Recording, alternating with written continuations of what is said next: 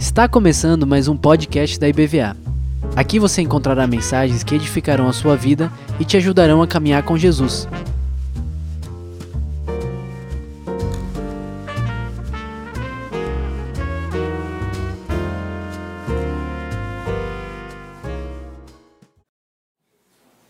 Amém. Podem se assentar, amados irmãos. Muito bom dia. Paz do Senhor. Estou vendo algumas pessoas novas. Eu não sei se você está aqui pela primeira ou segunda vez. Quem está aqui pela primeira ou segunda vez, pode levantar a mão aqui. Algumas pessoas aqui que eu não estou reconhecendo. Será que eu passei 10 dias de férias e já não estou conhecendo mais a igreja?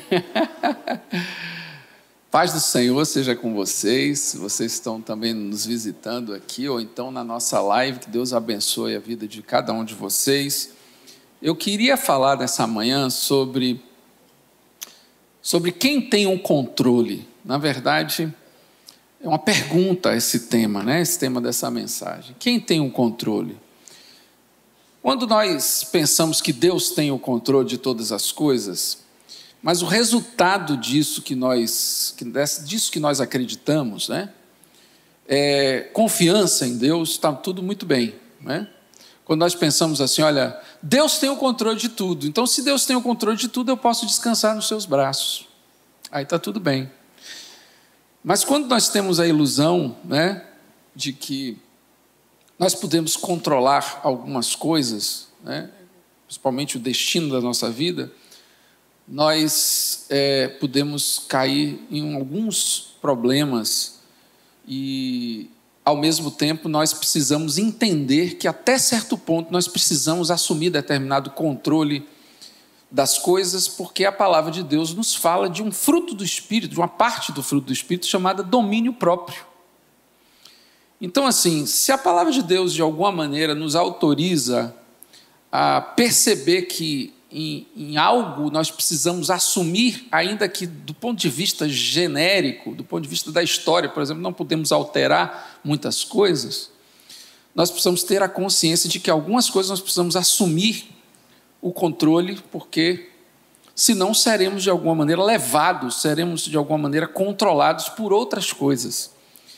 Então, eu quero falar nessa perspectiva, eu quero que você saia um pouco dessa ideia, né, muito clara, que nós sabemos que, do ponto de vista geral, do ponto de vista da história, por exemplo, assim, Jesus vai voltar no momento que só Deus sabe, e você não pode fazer nada com relação a isso.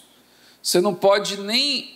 Tem pessoas que dizem assim, olha, vamos falar um pouco mais do Evangelho, porque, quem sabe, Jesus não volta logo, né? Mas como se a pessoa tivesse, na verdade, com a ilusão de que ela pudesse antecipar algo que já está marcado de alguma maneira, né? Mas é importante você compreender que, para além dessa ideia que nós temos do controle de Deus sobre todas as coisas, ou seja, Jesus vai voltar no dia e hora que Deus sabe. Jesus libertou o seu povo em um determinado momento, né, lá no Egito. Momento que ele quis, tirou de lá. Depois que ele tirou de lá, ele colocou numa terra prometida, independente se as pessoas de lá, naquela terra prometida, não imaginassem em nenhum momento assim que isso seria o melhor para elas, né? Aqueles povos ali brigaram muito contra Israel, porque não queriam que o povo de Deus estivesse ali, mas o povo de Deus foi para lá. E assim, independente de muitos quereres, muitas vontades, Deus tem os seus propósitos soberanos que vão se cumprir. Pensar nisso nos deve dar segurança, mas em algumas circunstâncias da vida, nós precisamos entender que temos que assumir o controle das situações, porque, do contrário, né, principalmente no que se refere à nossa vida, já que o fruto do Espírito é domínio próprio, nós precisamos assumir esse controle. Tem um filme, né, muito conhecido, acho que quase todo mundo aqui, ou pelo menos a imensa maioria das pessoas já assistiram, que é Clique. Clique é um filme que fala sobre... É um filme com Adam Sandler, né? Esse ator conhecido lá de Hollywood, que ele Tem uma pessoa que vende um controle e o controle ele poderia adiantar, poderia pausar, poderia fazer uma série de coisas, né, com aquele aparelho eletrônico sobre a sua própria vida. Ele teria realmente um controle muito claro, né, sobre a sua vida, a sua existência. E ele acaba, você vai vendo ao longo do filme, por estragar toda a sua vida. Estraga seu casamento, estraga as suas relações com seus filhos, estraga tudo porque ele assume o controle, né, de uma forma muito displicente, né, ou tem a ilusão, né, de que ele poderia fazer o melhor, pelo menos para ele, né, foi assim que acabou acontecendo, né, ele julgando estar fazendo o melhor para ele, acabou fazendo o pior para ele mesmo, porque a ideia do governo, muitas vezes, sobre a sua própria vida, sem a ação de Deus, né, pode fazer com que você tenha a ilusão de que você vai tomar as melhores decisões, mas muitas vezes você não toma as melhores decisões da sua vida, tendo esse poder todo que só Deus pode ter, na verdade. Mas, veja, como eu venho desenvolvendo aqui a ideia, né, no clique, há uma coisa que é muito interessante, que no momento que você entende que você deve tomar determinadas atitudes sob o sua ótica, seu ponto de vista, que são melhores para você, você pode, ao longo do tempo, né, de alguma maneira, achar que está controlando alguma coisa e não está controlando tanto assim. Então, isso é muito importante, por isso que tem essa pergunta que eu tento fazer hoje pela manhã. Quem tem o controle, de fato? Porque quando você está convivendo dentro do ambiente de sociedade, dentro do ambiente de comunidade, muitas coisas já estão prontas antes de você chegar. Então, quando você, às vezes, pensa que tem o controle sobre determinadas coisas, na verdade, você pode estar sendo controlado. Quando você, por exemplo, entra num ambiente virtual e você acredita, no final das contas, que você está decidindo coisas, muitas vezes estão decidindo por você e você não sabe, né? Então, tem algumas perguntas, né, que a gente precisa fazer. Por exemplo, tudo que eu faço mesmo, né, é por escolha própria? Tudo que acontece depende de mim? Faço o que quero com a minha vida mesmo? Ou depende de muitos outros fatores? E eu queria refletir um pouco sobre isso, né? Inicialmente, nessa manhã, eu queria refletir um pouco sobre essa pergunta, se de fato nós, pensando que temos o controle de certas coisas, temos mesmo, e depois falar direito com você o que é de fato assumir o controle ou ter esse domínio próprio que tanto a palavra de Deus nos fala que nós devemos ter, tá? Então, vamos adiante aqui. A gente tem... Isso aqui é só um print, que é muito comum, por exemplo, quando você entra no YouTube, você vai olhar ali algumas sugestões. Na verdade, essas sugestões para o que você vai ver ou vai deixar de ver é um controle do algoritmo dizendo, fazendo uma seleção das coisas que mais ou menos você já viu e mais ou menos que você gosta das suas preferências. Então, por exemplo, nesse print aí, você tem um pouco sobre algumas coisas de filosofia, algumas coisas sobre política, algumas coisas sobre igreja, algumas coisas de notícias gerais, enfim. Então, está mais ou menos dentro do perfil das coisas que eu me interesso e você recebe exatamente também sugestões de coisas que você se interessa. Eu sei que você já percebeu isso, mas o que está acontecendo aí? É o algoritmo tentando controlar aquilo que você deve ver. Ou seja, na verdade, ele está transformando o seu desejo em algo cada vez mais profundo. Ou seja, aquilo que você já vê, aquilo que você já gosta, ele está lhe dando de bandeja, dizendo assim, olha, é isso que você deve assistir, é isso que você deve ver, é isso que você deve, no final das contas, consumir.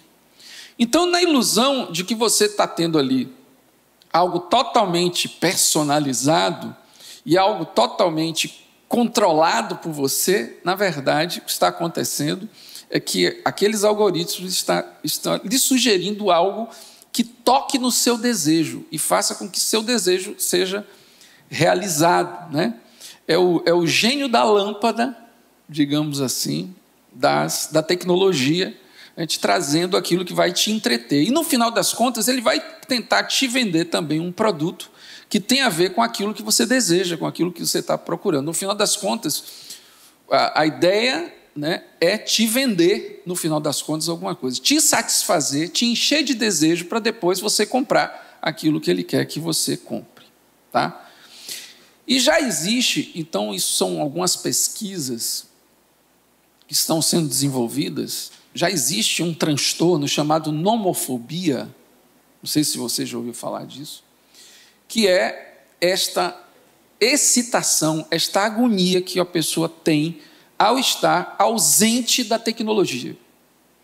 Então, se você tem algumas sensações do tipo, você tem que o tempo todo estar acionando o seu celular, buscando no ambiente do seu celular, alguma coisa, se você fica muito tempo, por exemplo, longe do seu celular, você começa a sentir agonia, você se sente não informado, ou as informações, por exemplo, a respeito da sua casa, da sua família, eventualmente, que você, até por um motivo de segurança, você acha que deve estar constantemente acessando o seu celular, talvez você esteja vivendo, né, esta... parte, né, não, talvez não gravemente, né, não como algumas pessoas, mas desenvolvendo uma certa dependência desse aparelho, que é o seu celular ou o seu tablet, qualquer coisa. Então, a nomofobia é um transtorno relacionado a smartphones e tablets. A impossibilidade de se comunicar torna-se sufocante e angustiante. A pessoa fica angustiada por não se comunicar, associada à necessidade de se conectar ou se informar a todo momento, ou por considerar o celular imprescindível, inclusive, para a própria segurança. E aí, a pesquisa lá do Canaltech diz que, no Brasil, estima-se que, atualmente, 10% dos brasileiros sofrem desse mal. Nesse sentido, é de forma grave, realmente, né? É um nomofóbico mesmo. Então, explica-se isso, que nesse tempo em que a sociedade é movida pelo prazer e a satisfação dos desejos, o mal-estar imposto pela realidade pode ser atenuado dessa forma. Então, quando você vê jovens, adolescentes, alguns adultos fazendo exatamente esse movimento de ver vídeos engraçados, por exemplo, né? A forma de você se entreter, vídeos cada vez mais rápidos. Eu falo disso não só relacionado aos jovens, aos adolescentes, porque são muitos adultos também, né?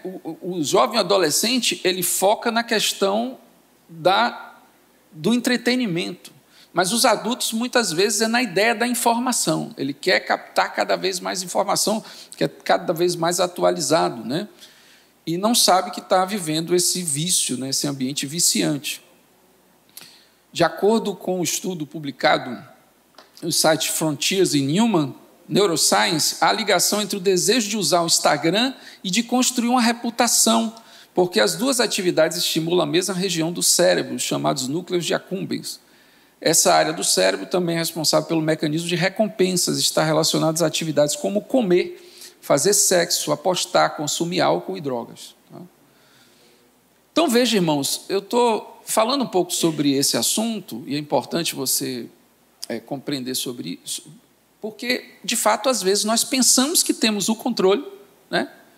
E não temos tanto assim, né? Um dos efeitos das relações causados por esse tipo de, digamos assim, enfermidade, mas não só de maneira, né, que já pode ser considerado de enfermidade, mas pela cultura desenvolvida da tecnologia, é uma cultura chamada de agorista. Então, veja que já várias gerações desenvolvem algumas ideias de que, por exemplo, ser dinâmico é ser agoniado. Você já conheceu pessoas assim, por exemplo?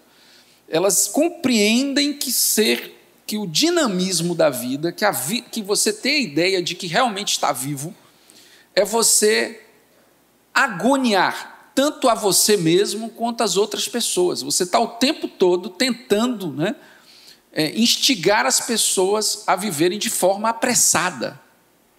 Então, até uma brincadeira que você faz com o seu filho, você quer logo, sabe, desenvolver. Tem, as crianças, por exemplo, elas são geralmente muito apressadas, né?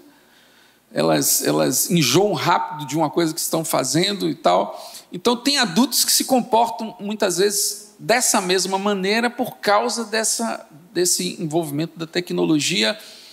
E eles sempre têm essa ideia, né, de que precisam aplicar uma velocidade maior às suas vidas.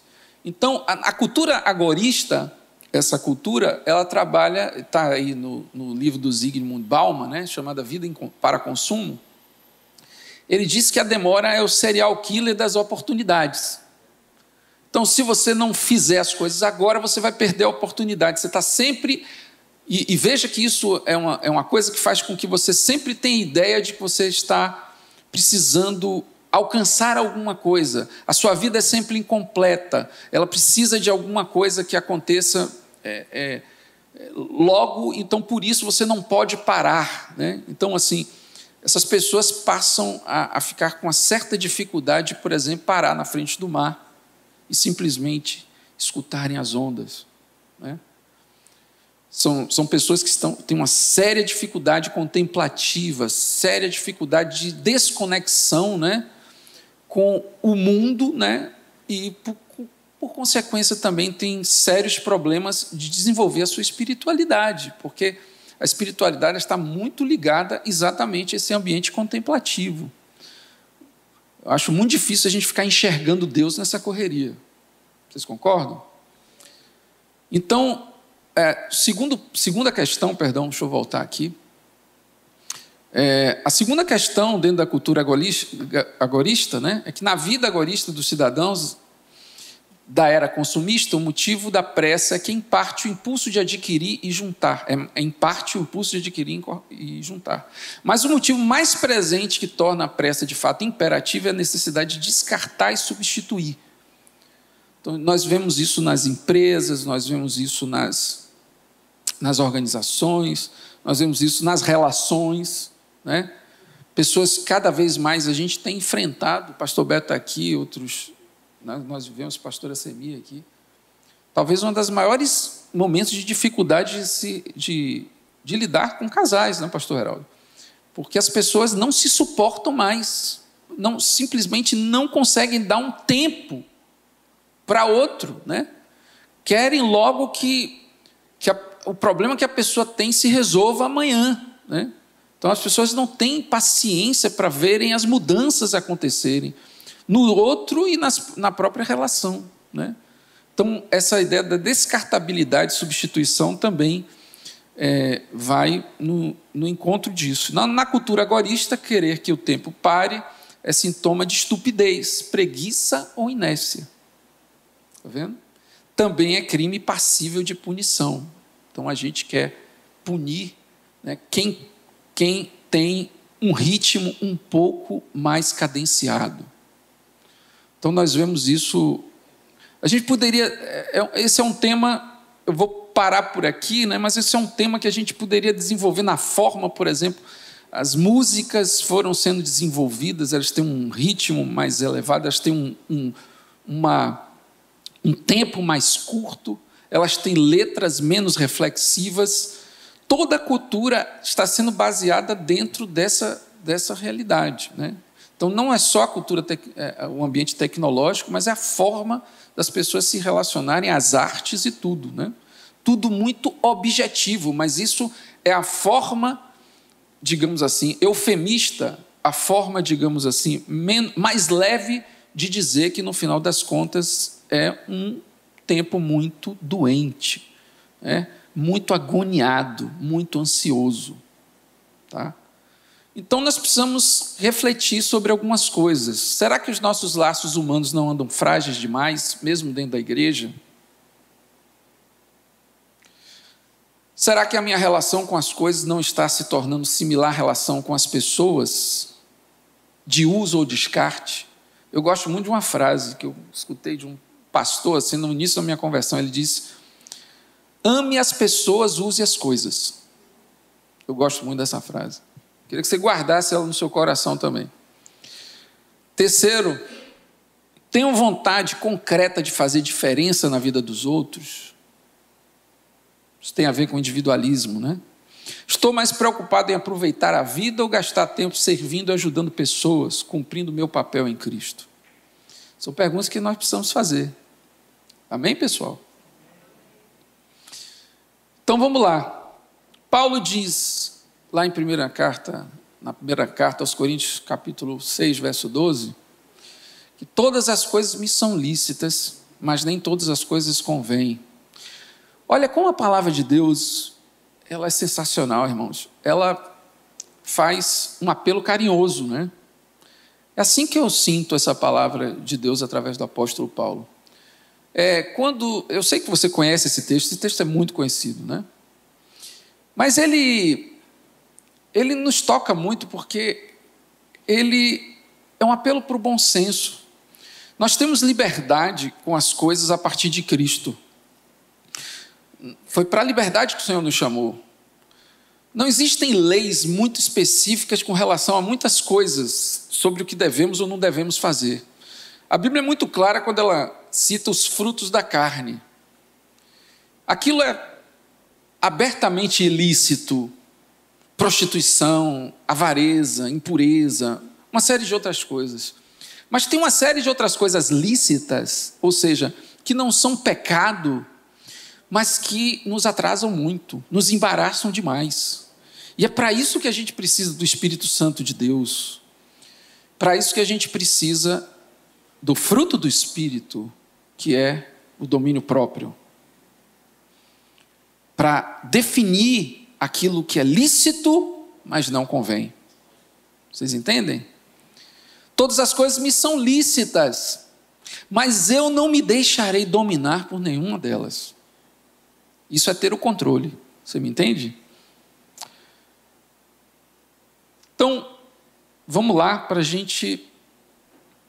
Aqui, eu estou com dificuldade de assumir o controle. Do controle. Então, assumindo o controle.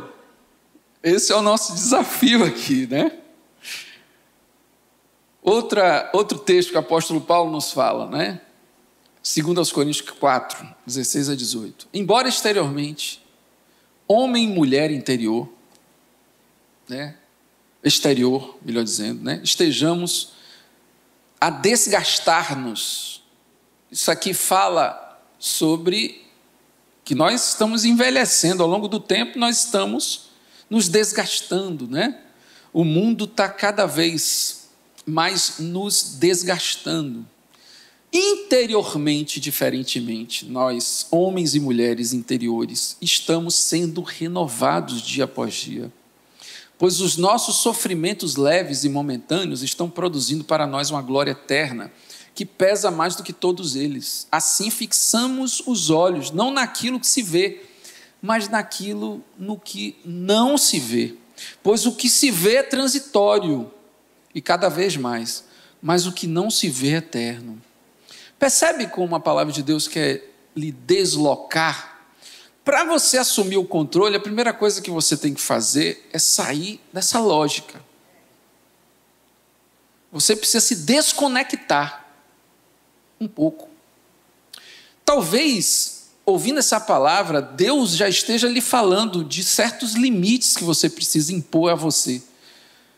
Né? Na forma como você enxerga as suas relações, essa agonia, talvez você seja essa pessoa que aprendeu que dinamismo é agonia. Não tem nada a ver com isso. Dinamismo é você ter gás, força, né, para que as coisas não parem. É você não estar estagnado, é você não estar paralisado. Mas você viver agoniado, ansioso, instigando todo mundo para entrar nesse ritmo, não é aquilo que é de fato o dinamismo, né? Mas há essa ilusão. Então você precisa olhar para o que é eterno. Você precisa entender que os ciclos da vida... Tem muitas pessoas ansiosas olham a história e acham que essa história não já se repetiu tantas vezes. Não percebem que muitas e muitas vezes, né, a natureza humana já se expressou da mesma maneira mesquinha que está se expressando agora. E aí, quando a gente tem essa noção da realidade e vê que tudo isso é muito passageiro e vê que as pessoas realmente elas são iguais, o que muda é somente o tempo. Aí a gente aquieta um pouco mais o nosso coração e diz, deixa eu pensar nas coisas eternas, deixa eu pensar nas coisas que têm valor permanente. Nem tudo que é recente é novo. Nem tudo que é recente, preste atenção nessa frase, nem tudo que é recente, recente é a última notícia que saiu aí no jornal, mas não é novo não, é o que o ser humano sempre foi. Novo é o Evangelho, a palavra de Deus, que é sempre novidade. A palavra Evangelho significa boas novas, essa boa notícia está sempre aí, e é sempre nova, e sempre se renova a cada tempo. Olhe para o que é eterno, isso é muito importante. Paulo também aí, hoje Paulo está acontecendo aqui no culto, né?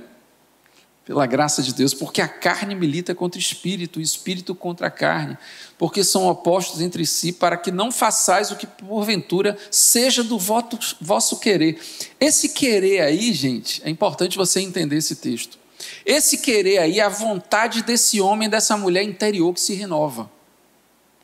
Esse homem, essa mulher interior que se renova, que impulsiona você para as coisas de Deus, está lutando aí dentro para que essa vontade de Deus implantada na sua vida, ela prevaleça.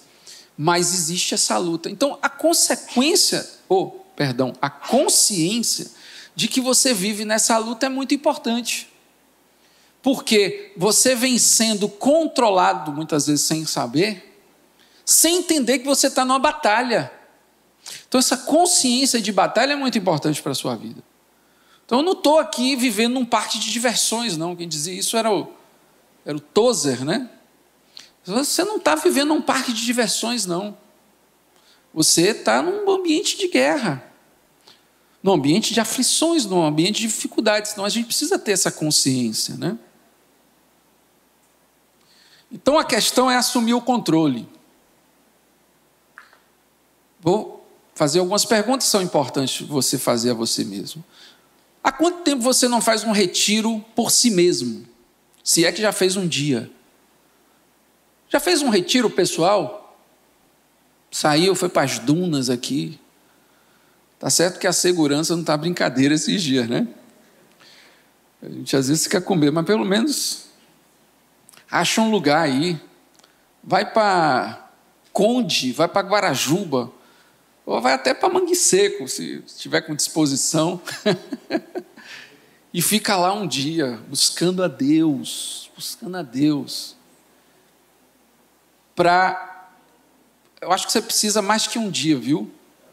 Porque um tempo é para você deixar de escutar o barulho do mundo. E outro tempo vai ser para você começar a ouvir a voz de Deus. Certo? Um tempo vai ser para desintoxicar, outro tempo vai ser para se alimentar. Há quanto tempo você não faz isso, né? Como você tem usado a sua liberdade? É outra pergunta que você precisa fazer. Em terceiro lugar, você é mais guiado por impulsos? Você está muito nessa coisa assim, de impulso, ou você reflete bem sobre o que vai fazer? Tem tempo, faz tempo ao tempo para que as coisas aconteçam. Tudo isso você precisa entender para assumir o controle. Eu gosto muito desse texto de Romanos, capítulo 12, que ele fala de dinamismo, o verdadeiro significado de dinamismo. Paulo começa o capítulo dizendo assim, gente, pelo amor de Deus, apresentem os vossos corpos como um sacrifício vivo, santo e agradável a Deus. Esse é o vosso culto racional ou espiritual, algumas traduções, que tanto faz, né? Isso não tem a ver tanto com intelecto, tem a ver com essa entrega, de fato, da sua vida, né? Então, entregue os vossos corpos como sacrifício vivo, santo e agradável a Deus, que esse é o vosso culto racional e espiritual. E não tome a forma do mundo, mas transformai-vos pela renovação da vossa mente, para que aí experimenteis qual seja a boa, agradável e perfeita vontade de Deus. Então, é no momento em que você impregna a sua mente, né, das coisas de Deus, que você é lavado. Eu gosto dessa imagem aqui. A gente tem assim, pensa assim no mundo, né, como esse recipiente, como esse vaso. E a sua vida ali, dentro, esse líquido aí, é você dentro desse mundo. Se você está parado, se você está estagnado, se não tem dinamismo espiritual na sua vida, você vai tomar forma desse objeto. Se fosse um copo, era a forma do copo, né? Então, assim, nesse sentido, você tem aí o formato desse vaso, quer dizer, pense que é o mundo, que você toma a forma do mundo. Então, o que é que a gente precisa fazer? A gente precisa estar se movimentando. E se movimentando, o apóstolo Paulo diz, o verdadeiro dinamismo é o quê? Impregnar a sua mente da palavra de Deus. Não é essa agonia que é dinamismo. Não é isso que é dinamismo. Não é isso que é estar estagnado, não é estar sem ansiedade. As pessoas, inclusive, existe já a legalização espiritual da ansiedade. Porque, inclusive, essa ansiedade muitas vezes é aplicada, inclusive, na dinâmica das relações na igreja. Então, as pessoas vão fazer um evento, vai fazer alguma coisa, tudo, às vezes, tem pessoas, às vezes, né? Não, as coisas têm que acontecer, vamos fazer aquela agonia, né? Aplicada até ao ambiente espiritual. Não é isso que é dinamismo. Dinamismo é quando as coisas fluem pela palavra de Deus, pela presença de Deus, o dinamismo espiritual, né? Amém, minha gente? Então, mais uma vez, a questão é nós assumirmos o controle. Questione mais a si mesmo, reflita se os problemas que você vive não são, em boa parte, responsabilidade sua. É isso que é assumir o controle, de alguma forma. Se não sou eu que não estou buscando a Deus, às vezes, em alguns momentos, fazendo esse retiro, né? Ou coisas dessa natureza. Perdão que eu vou falar de outro filme já aí. Entenda que as suas sensações e ações são resultado da maneira como você ocupa a sua mente. É isso que a palavra de Deus deixa claro. Por último, questione a maneira como você usa as coisas, como, por exemplo, um aparelho eletrônico, e como quem está por trás dele pode estar usando você. Tudo isso a gente precisa. Nós precisamos ser questionadores com relação àquilo que está nos causando, né, toda essa angústia, toda essa ansiedade algumas vezes. E aí comecei falando de um filme, vou fechar falando de outro filme, que é um filme que eu gosto muito, chamado A Vida Secreta de Walter Mitty. Não sei quem já assistiu esse filme, é com Ben Stiller, né? Aí está ele, e durante o filme, a saga é ele encontrar esse fotógrafo, tá? Eu não vou contar muitos detalhes do filme, mas essa cena é muito interessante, porque ele corre atrás desse fotógrafo, corre o mundo atrás desse fotógrafo, que era um tipo de fotógrafo de natureza, de animais. E ele encontra lá, num lugar muito frio, né? Você vai ver a barba dele aí, com pedaços de neve, né? E, nesse momento, o fotógrafo convida ele a olhar o que ele está olhando ali na lente. E a imagem é essa aqui, ó. É a imagem de um snow leopard, né? um leopardo da neve, né? Que é uma dos animais mais raros, mais difíceis de você encontrar, quase extinto na natureza, né? Ele é muito bonito e fica exatamente em lugares muito, muito inóspitos, muito raros. E aí ele olha na lente. E depois, a cena é muito engraçada no filme, que ele sai da lente e ele diz: bata a foto logo. E o fotógrafo diz para ele: olha, Muitas fotos eu não clico. Eu só olho aqui e não clico. Ele disse, mas como é que você faz isso? Você podia ganhar uma fortuna com uma foto tão rara assim. Ele disse, porque nenhum preço tem o tamanho da experiência, do real, da experiência próxima. E eu vejo, irmãos, eu queria que você pensasse, por exemplo, no valor desse momento aqui agora. Nós estamos em poucas pessoas aqui, creio que outras online. É um culto que, em particular, eu gosto muito de estar aqui nas quartas-feiras de manhã. Deus nos fala muito, nós temos tanta liberdade na presença de Deus, né? Como em outros cultos, mas em especial eu gosto muito de estar aqui nessa manhã. E é uma bênção, irmãos, muitas vezes o que nós vivemos dentro da igreja, às vezes dentro da casa. Me assusta às vezes as pessoas que têm ideia de que se não tirar uma selfie não aconteceu, sabe? E eu não quero que você pense nisso simplesmente como esse ato, meio esquisito, mas que acontece muito. Mas eu queria que você pensasse nessa ideia das pessoas que não estão mais conseguindo experimentar as coisas com a intensidade que elas merecem. Que elas não conseguem mais perceber o valor tremendo de alguns momentos. Muitas pessoas, elas experimentam os melhores momentos das suas vidas sem saber que estão experimentando. Isso é uma coisa triste demais. Elas só vão reconhecer depois que aquilo passa. E eu queria fazer esse apelo, em nome de Jesus, para a gente assumir de novo o controle da nossa vida.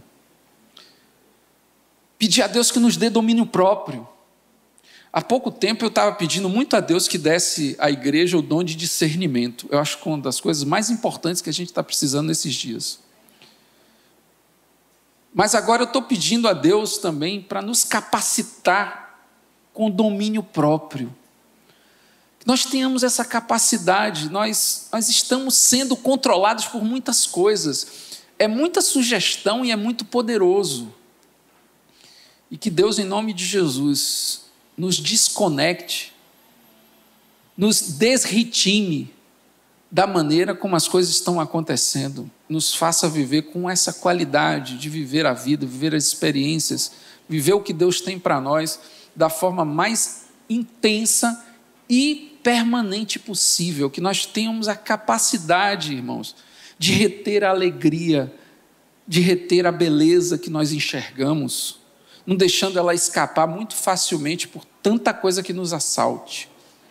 Que Deus nos faça reassumir o controle, nos dê domínio próprio. É esse o meu pedido nessa manhã, em nome de Jesus. Amém? Deus nos abençoe. Vamos cantar uma canção aqui.